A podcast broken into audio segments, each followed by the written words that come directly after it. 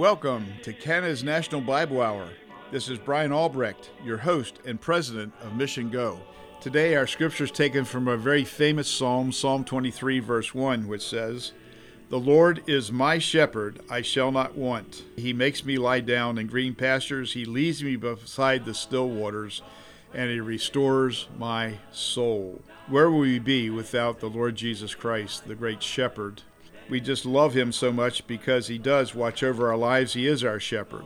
We do not have wants. He meets our needs and he helps us to be blessed. We lie down in green pastures and he leads us to the still waters, to the place of peace if we do his will and if we work with him each day as we restore our soul. The only way I know to restore our soul is to read the Bible and talk to Him in prayer and dedicate each day into His hands and allow Him to be the Lord, allow Him to give us wisdom and guidance and direction to live life in the best way. And as we do these things, He gives us comfort, He gives us peace, He gives us joy. He gives us great relationships with other believers and other brothers and sisters in Christ. And He just blesses our lives and opens up doors. That doesn't mean we don't have trials and we don't have tribulations and persecutions. But in the midst of that, He is with us because He's promised never to leave us or forsake us. He's promised to always be there when we need Him the most.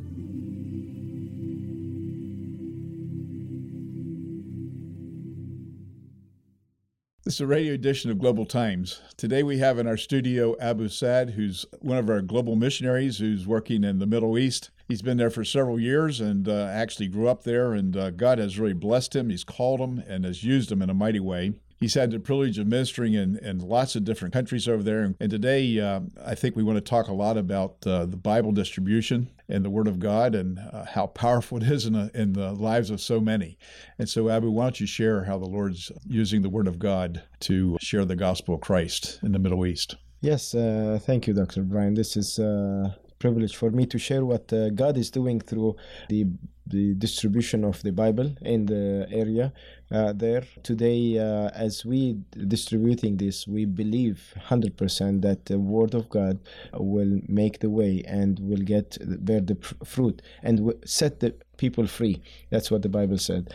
Uh, so today we're doing this because we believe that the Word of God only, even if we don't uh, talk or we don't have uh, any reaction with people, that the Word of God, the printed uh, Word, will uh, bear fruits. We're seeing this uh, through the years. Many times when we were distributing uh, we get email or as an SMS or a short text message and say uh, I had this uh, Bible since long time ago in our home and we're talking about muslims now uh, who has those uh, bibles because we distribute uh, many every month a couple thousands so they uh, we had this testimony says it's been a long time ago uh, in our drawer and uh, today i open it and i couldn't even close it i want to read it all and then I find your uh, address on it, and then here I'm asking you how you can help me uh, to know more and to or to receive Christ, or I'm ready.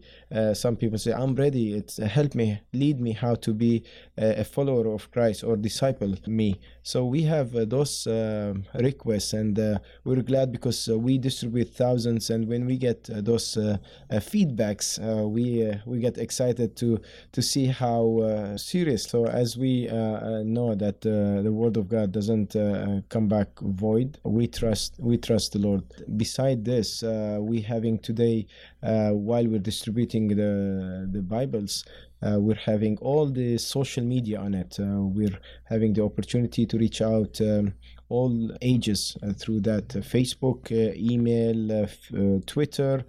we have website. we have even on our website we have a e-church that we can reach those who we cannot see them weekly, especially girls today. lots of girls in Middle East as Muslim they don't let them go out Uh, their uh, families, but they have internet at home. So praise God for the technology. So we can meet with them face to face on the uh, internet. So uh, we sing with them. Uh, we make we make just a church. we sing. We preach the gospel, and they can choose also some songs with other people, not just one on one, but we will be couple people meeting on one time.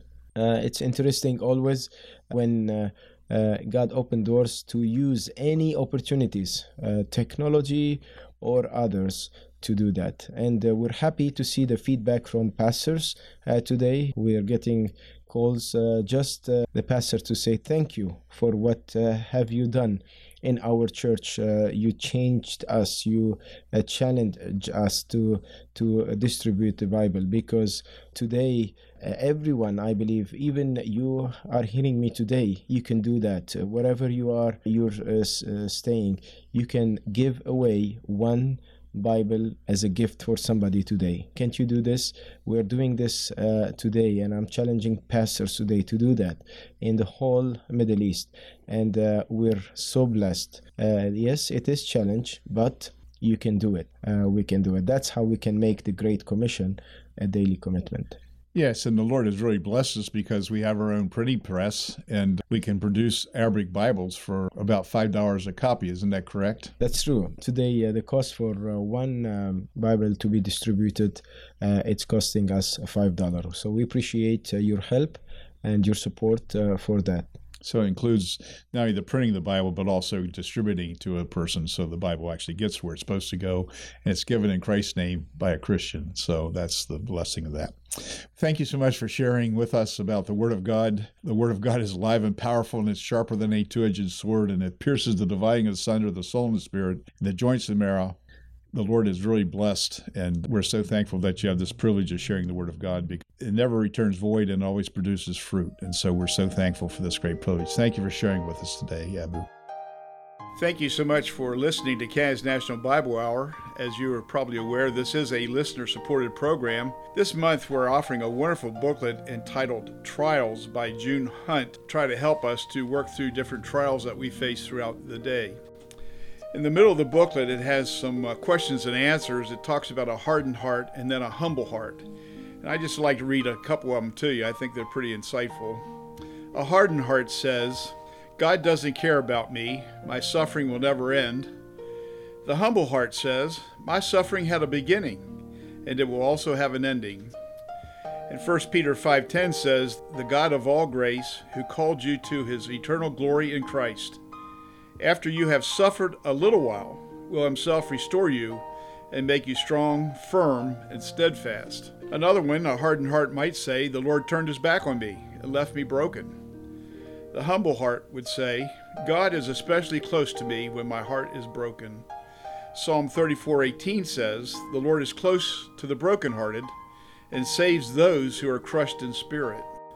In some situations, suffering can be the direct result of a person's destructive choice. In other cases, God often allows the innocent to suffer in order to display his power and divine purposes. John 9 2 and 3 say this His disciples asked him, Rabbi, who sinned, this man or his parents, that he was born blind? Neither this man nor his parents sinned, said Jesus. I highly recommend this booklet. I'd ask that you write in and ask for the booklet Trials. You can write to Canada's National Bible Hour, Box 1210, St. Catharines, Ontario, L2R 7A7, or in the United States at Box 2010, Buffalo, New York 14231.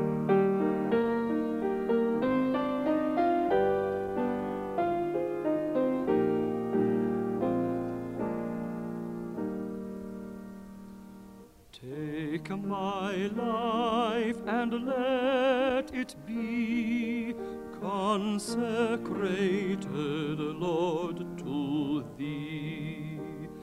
Take my hands and let them move at the impulse of Thy love. Take my feet and let them be swift and beautiful for Thee.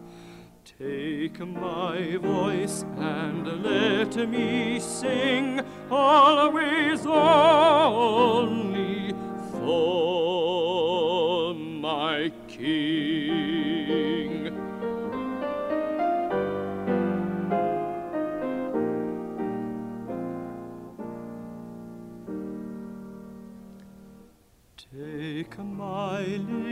And let them be filled with messages for thee. Take my silver and my gold, not a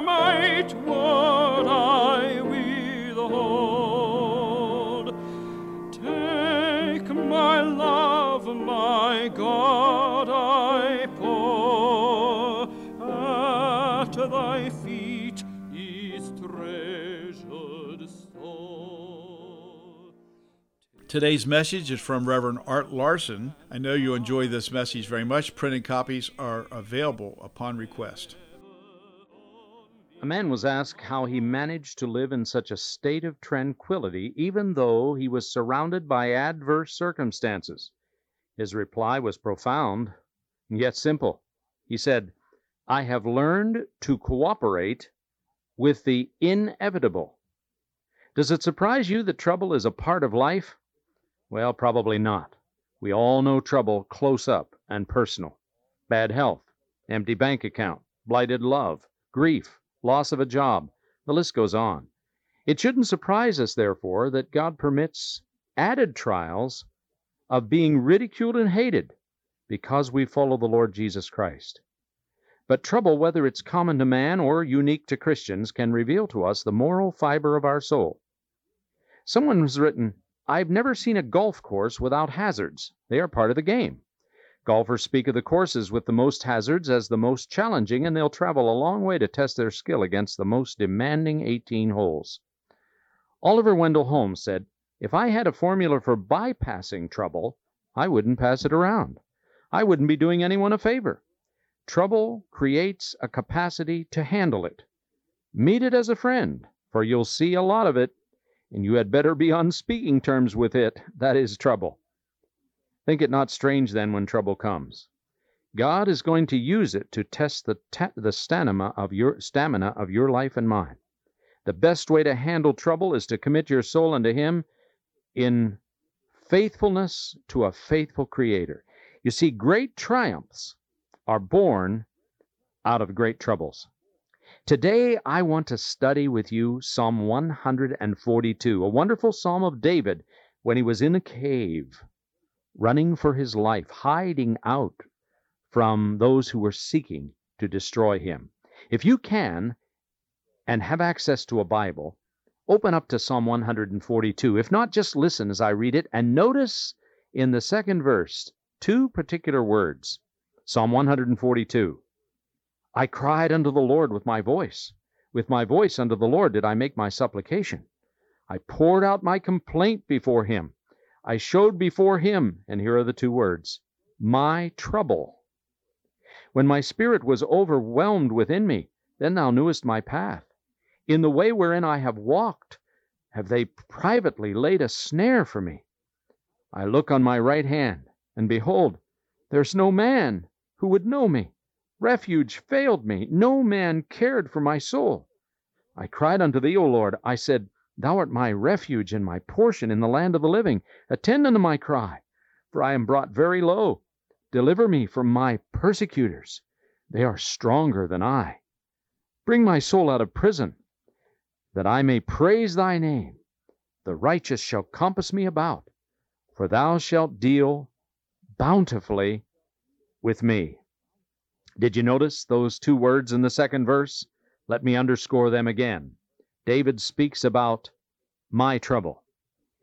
There was a wonderful preacher in London, England, many years ago. His name was Dr. Joseph Parker, and he said this No preacher will ever lack a congregation if he preaches to troubled hearts. And of course he was right.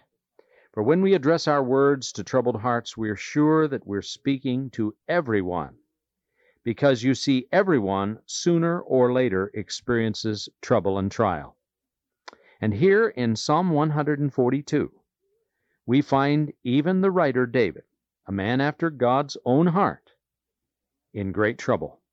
The whole psalm teaches us how to be triumphant in trouble, not how to escape trouble or be free from it, but how to glorify God in the midst of trouble and how to prove that God is greater than any trouble we might ever encounter, that God is faithful in delivering us in the time of trouble. Now, I want to talk with you about two things in this psalm.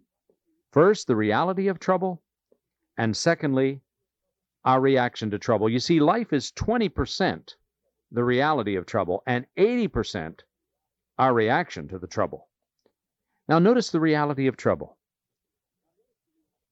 The Bible says in Job 5 7, Man is born unto trouble as the sparks fly upward. David is talking about his trouble. It's a time when he was a fugitive. His fortunes were at their lowest ebb. His reputation had gone, and he was an outcast, and we don't know exactly what the trouble was to which he referred. This is helpful because it enables us to fit our own trouble into this picture. But we do know that he was in a cave when he wrote this. Now, the reality of trouble, David speaks about it in three ways. First of all, he tells us he was in big trouble. Secondly, he tells us it involved bad people. And thirdly, he tells us there was bitter disappointment. Now, notice David's big trouble. David says, I cried unto the Lord with my voice. I poured out my complaint. I showed him my trouble. Now, God knew about it, but he's just pouring it out before the Lord. He's He's sharing it with God. That's great therapy, my friend. He said, My spirit was overwhelmed within me. In verse 3. He says in verse 6, I was brought, or I am brought, very low. He says, My persecutors, they're stronger than me. He says, My soul is in prison. You see, David says, I'm overwhelmed. And the word overwhelmed really means wrapped about. If you're in the midst of fog, or in a great smoke, say from a bonfire that's billowing up, it seems to wrap you about, it, it engulfs you. And David says that this trouble brought him very low as it engulfed him and wrapped around him. This indicates a process. He went lower and lower until he felt he had touched bottom. How big was David's trouble? Now, perhaps I'm talking to someone listening now who is in the midst of an overwhelming experience at this time. You are literally enveloped, wrapped about with trouble. You're in big trouble. And you feel like you're in prison. Maybe some of you listening are in prison. But notice David speaks not only of big trouble, he speaks about bad people. He tells us that people had contributed to his trouble. Notice he says in verse 3 that his enemies had set a snare for him, they had set a trap for him. In verse 6, he refers to them as his persecutors. Now, it's bad enough to be overwhelmed with trouble, but it's doubly bad to have trouble brought upon us through the disloyalty, the malice of others, of people, sometimes even so called friends. That's the kind of thing that is happening to David here. One man said, I love the world. It's people I don't like. Well, we kind of smile at that, but we all have to deal with people. And there are some bad people in the world who set traps for you, who lie about you, who gossip about you, who stab you in the back, as it were. Is this happening to you? And then, thirdly, David not only talks about big trouble and bad people, he talks about bitter disappointment. Listen to what he says in verse 4 I looked on my right hand, and beheld, and there was no man that would know me. Refuge failed me. No man cared for my soul. This must have been the hardest part of all. It is a tremendous help when we are in the midst of trouble and we know that loved ones and friends and others understand the difficulties and come to our aid in our situation. But David felt that no one understood, no one cared and no one was there to help. Now, even though no one, no human was there, the Lord was certainly there. And David realizes that because he's talking to the Lord. I remember what Paul said when he wrote to Timothy from his last prison when he went to his martyrdom and he said in 2 Timothy 4:17 at my last defense no man stood with me but the Lord stood with me and strengthened me and protected me and helped me so it is, we know the Lord will stand with us. Now, it's important for us to notice what David did when he was in great trouble and how he reacted, because as I mentioned, trouble is 20% of what happens and 80% of how we react to it. When trouble comes, it's important how we react. Well, we move from the reality of trouble then to the reaction of trouble. How did David react? Well, there are some things that David did not, did not do when he was overwhelmed with trouble? Well, first of all, he didn't brood over his trouble or do nothing about it. Now, this is important because sometimes we get depressed, distressed, and, and we just give up. We give in. We quit. We become inactive. We do nothing at all about it. This is fatal. Secondly, he did not indulge in self pity. He didn't have a pity party. And it doesn't seem to be any, any indication that David really felt very sorry for himself, even as we read this psalm. He didn't wallow in self pity. And thirdly, he didn't become bitter and rebellious. He didn't question God's love and wisdom and providence. He didn't become hard and critical and ill because of his trouble. And then fourthly, he didn't worry uh, others with his trouble to the extent of overburdening them. And what did David do when his trouble overwhelmed him? Well, he did three things he prayed, he pondered, and he praised. Those are three things we should always do when trouble is upon us. First of all, he prayed. He brought his t- trouble before the Lord in prayer. Verses 1 and 2 make this quite clear. David prayed. He, he, he says, I cried unto the Lord with my voice. With my voice unto the Lord did I make my supplication. And I love what he says in verse 2 I poured out my complaint before him. I showed before him my trouble. He just told the Lord all about it. He just let it all hang out and he told the Lord all about it. How wonderful. You see, God is a refuge for us in time of trouble. And so we realize that the first thing we ought to do is pray. And then the second thing he did was he pondered.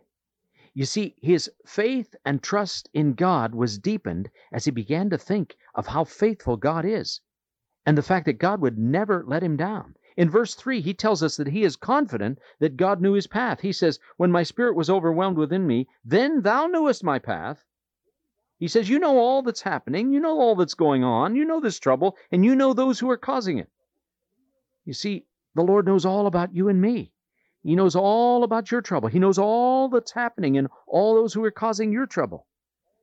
David wrote in another psalm, Psalm 34, verse 19, Many are the afflictions of the righteous, but the Lord delivers them out of them all. And David was filled with hope and began to praise God. He says, Bring my soul out of prison that I may praise thy name. The righteous shall compass me about. Thou shalt deal bountifully with me. And he began to praise. Ah, how triumphant he was in trouble! He prayed, he pondered and realized how faithful and great and good God is. You think about that, my friend. Ponder that, and you'll soon begin to praise Him, saying, Lord, just as you delivered me before, just as you've been faithful in the past, so you will be faithful in delivering me again, no matter what my trouble is. In an article for Campus Life magazine, Susan Smart describes her third and nearly last solo flight in an airplane. She had been practicing a maneuver at 5,000 feet when she lost control and her Cessna 150 began spinning wildly toward Earth. After several seconds of panic, she recalled her instructor's words If you ever get into a spin in a Cessna 150, let go of the controls. It's built to fly on its own. Susan shouted to herself several times, Let go. Finally, she yanked her hands from the controls and covered her face. After some wild yawing and pitching, the plane returned to level flight. She had fallen more than half a mile, but she survived because she had the faith to let go. Her experience vividly illustrates what it means to trust God in a time of trouble. I know it's hard to do when it feels as if everything in our lives is spinning wildly out of control. Our feelings cry out for us to panic, to doubt His promises, to ignore or disobey His instructions, and to try to solve things without Him. But those responses are futile. In Psalm 142, David cried out to the Lord in his time of trouble. He pondered God's faithfulness and he began to praise the Lord. He knew that his only hope was to put his situation, his trouble, totally in God's hands and rely on him. Is your life in a spin today? Let go of the controls.